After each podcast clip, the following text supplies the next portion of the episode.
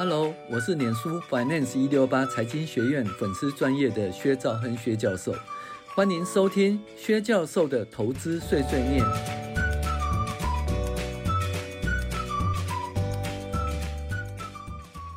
各位网友，大家好，我是薛兆亨薛教授，我们现在来进行进阶财报分析第二十一讲，哦，转投资分析。那转投资分析呢，在在这个投资股票是很重要的哈，那因为它基本上它的认列方式，呃，你就必须要很了解哈。那稍微改一下哈，就是对损益表及资产负债表的影响相当大，甚至呢有一些就稍微开个会，然后它就变更这个这个合并报表的个体，那那个造成的那个。巨额的获利或巨额的亏损哈，这可能不是你可以想象，这必须要去了解它哈。那首先呢，就是我们的转投资分析呢，有七种，大致的而言有七种方式的哈。就是说，诶，被公出售金融呃金融资产，那现在改成什么呢？透过其他综合损益，按公允价值衡量金融资产。那所以呢？其他综合损益呢，就 other，对不对？other income，所以叫 I，呃，OIC 吧，对不对？对，其他综合损益，OCI 吧，other comprehensive income，对，OCI，应该是 OCI。就透过其他综合损益按公允价值衡量金融资产，这里讲的是说用公允价值哈，公允价值。可是呢，你这公允价值变动以后，就会造成了赚或赔，对不对？账面的赚或赔。如果你采用被公出售金融资产，就后来改成透过其他综合损益按公允价值衡量金融资产呢，它赚的时候，它的呃就是。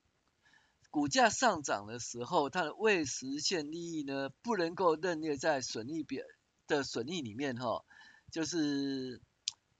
只能放在其他综合损益里面，所以不会造成你的税后净利变动，也不不会造成你的每股盈变动，但是会造成你的那个就是每股净值的变动，对不对？只会造成净值的变动。那这个东西就很好玩啊，比如说，嗯、就是新光金投资宏达电好了，那投资宏达电如果列为那个呃被公出售金融资产，或者说变成透过其他综合损益按公允价值衡量的金融资产呢，那怎样？它从一千多块呢跌到五十几块，跌了很多，对不对？一千三百块跌到五十几块，跌很多，对不对？可是对损益表不会有影响啦，为什么呢？因为它基本上呢，它是被公出售金融资产，它只会透过其他综合损益。哦的的亏损，那不会造成那个就是税后净利的亏损。那当然，可是它会造成净值的变动。所以呢，这个就每股净值的降低哈、哦。所以我们在投资金融业的话，有时候看每股净值相当重要，因为你看哦，它的公债价值一直下滑，一直下滑，所以你就以为说，哎，它会赔很多钱，可是实际上它没有赔很多钱。哦，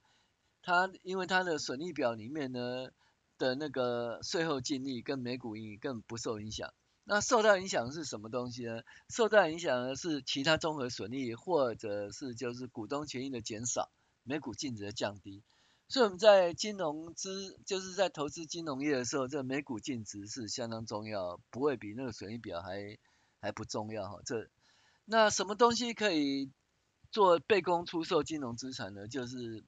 权益证券或者是债券证券哈。那它可以流流动资产，可以做非流动资产，就看你要持有多久。持有在一年内的话，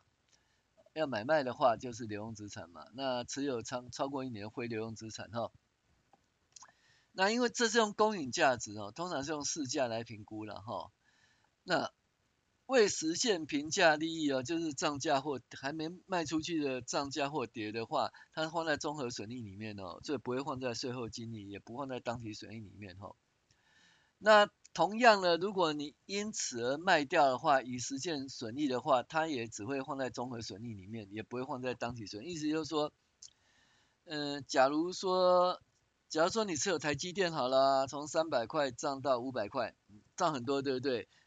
那可是呢，因为你是列作被公出售金融资产，或列作透过其他综合损益按公允价值衡量的金融资产的话，哦，那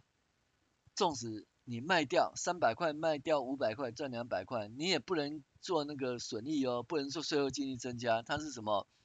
综合损益哦，所以它不会造成税后净利及每股盈的增加哈、哦。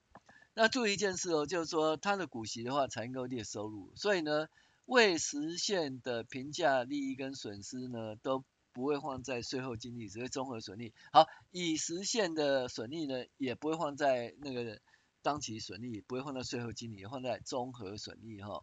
但是股息收入呢是放在那个收入损益表的收入里面。好，第二个是交易目的的金融资产哈，那就是说透过损益按公允价值衡量的金融资产。那啊基本上呢，它是透过损益，所以它放在当期损益就税后净利，也影响每股盈利哈。这是会影响损益比较严重的哈，那它可能是权益证、权益证券，也可能是债券哈，债务证券哈。那一般而言呢，它会放在那个交易目的会放在流动资产啊，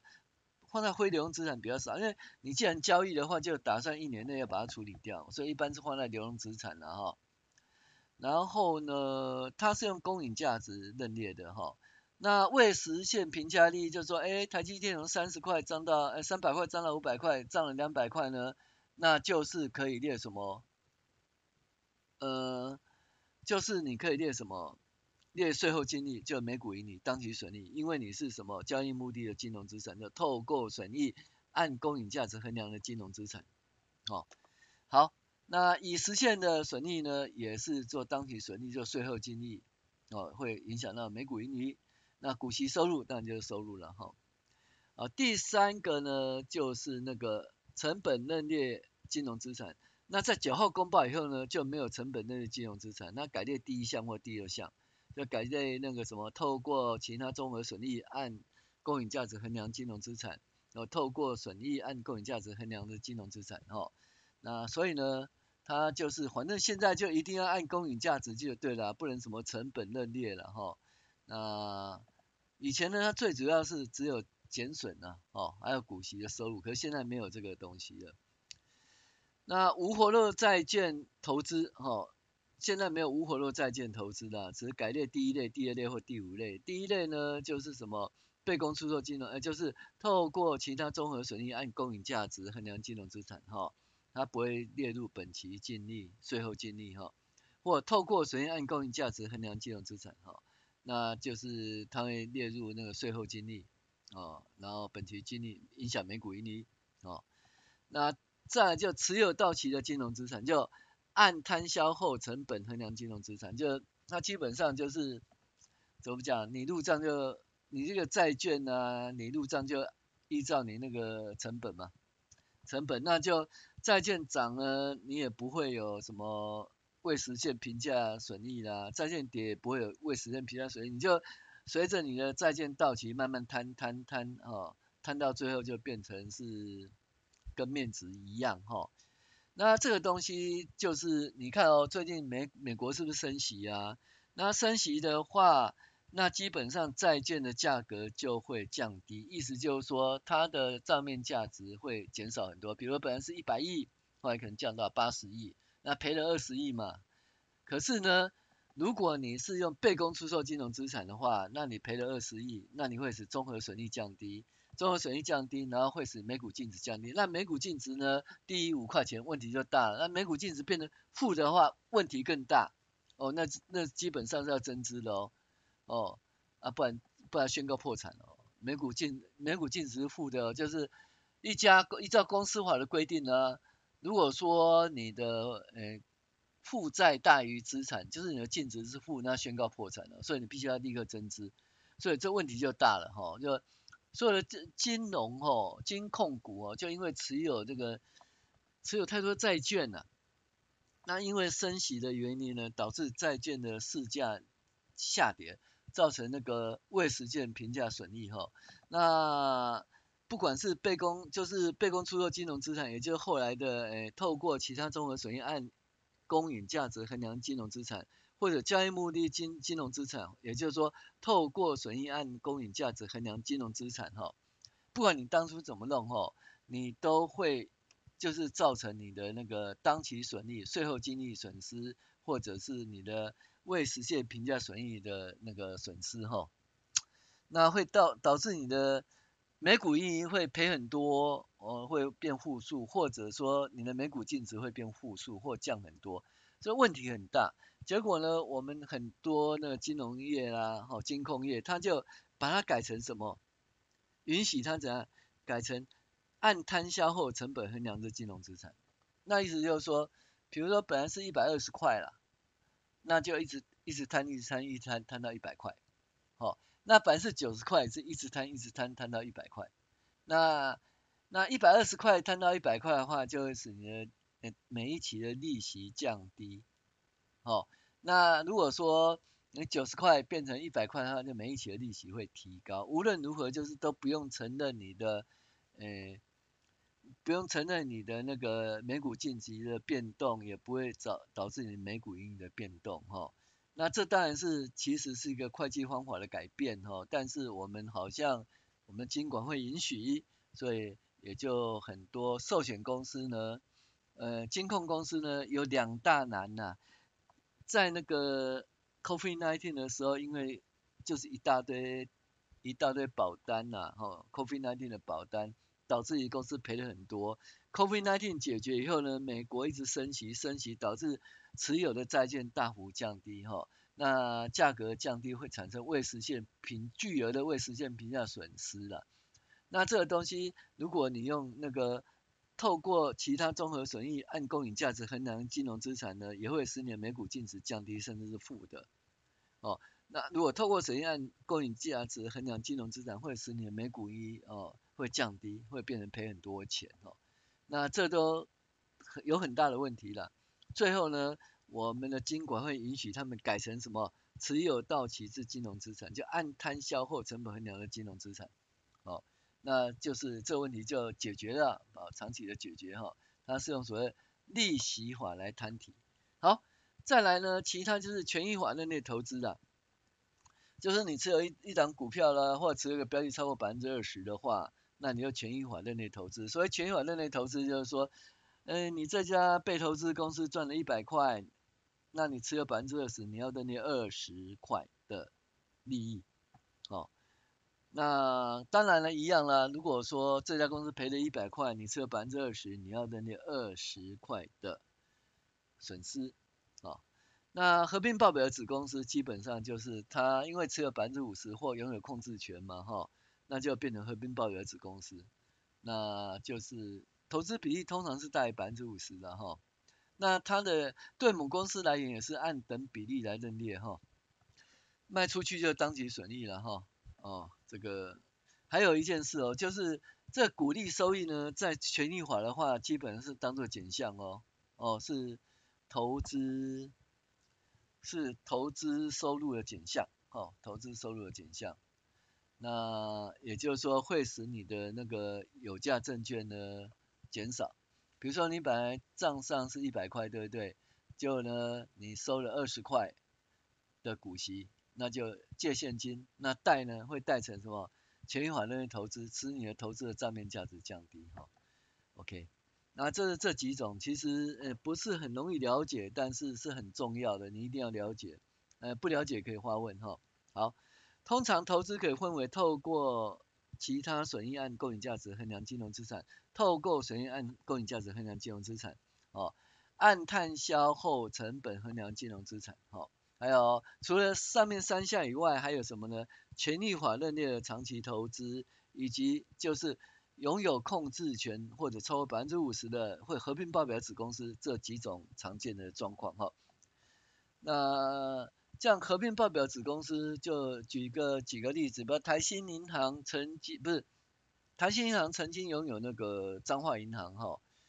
呃超过百分之二十以上嘛，可它拥有控制权，因为它就是它董事超过一半，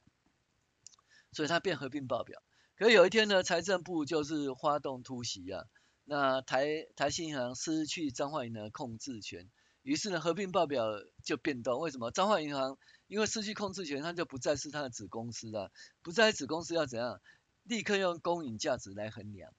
意思就是说，你当初买是二十六块，现在股价十八块，那你现目前公允价值十八块，对不对？那公允价值十八块，你立刻要要怎么？二十七块钱十八块，利润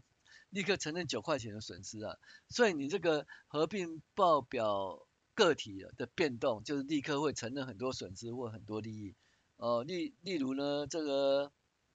年华年华实业呢，它就是变更哦，它就开个董事会，那就变成，诶，就持有子公司呢超过一半的董事就拥有控制权，用控制权以后就纳入什么？本来是权益法的认列投资的，现在纳入什么？纳入合并报表子公司，于是呢，立刻就要去公允价值评评价嘛，那立刻产生很巨额的盈余哦，所以这。这东西大家要去了解哦。好，那权利权利工具的认定比较单纯，权利一般就股票了，股票算是权利证券了哈。那认定比较单纯哈，就你持有该权利金融工具是以交易为目的的吗？如果以交易目的，就是透过损益按公允价值衡量金融资产。反之呢，如果不是以交易目的呢，就要就要透过其他综合损益按公允价值衡量金融资产。就很简单，你要把它卖掉赚钱吗？交易为目的哈，那 OK，那二零一八年 IFRS 九呢开始适用以后，所有的金融资产必须合理归类为财务报表影响哈。那由于权利法工具，呃，权利工具透过其他综合损益按公允价值衡量金融资产后，除了股利收入为当期损益外呢，其他呢都不能够列为税后净利哦，只能是哦。其他综合损益的那个变动的增加或减少，处分也认为其他综合损益哦，就不再认为那个处分投资收益，所以它不会影响税后净利哈，它跟损益无关的哈，那会影响呢每股净值哈，就是会影响股东权利，然后呢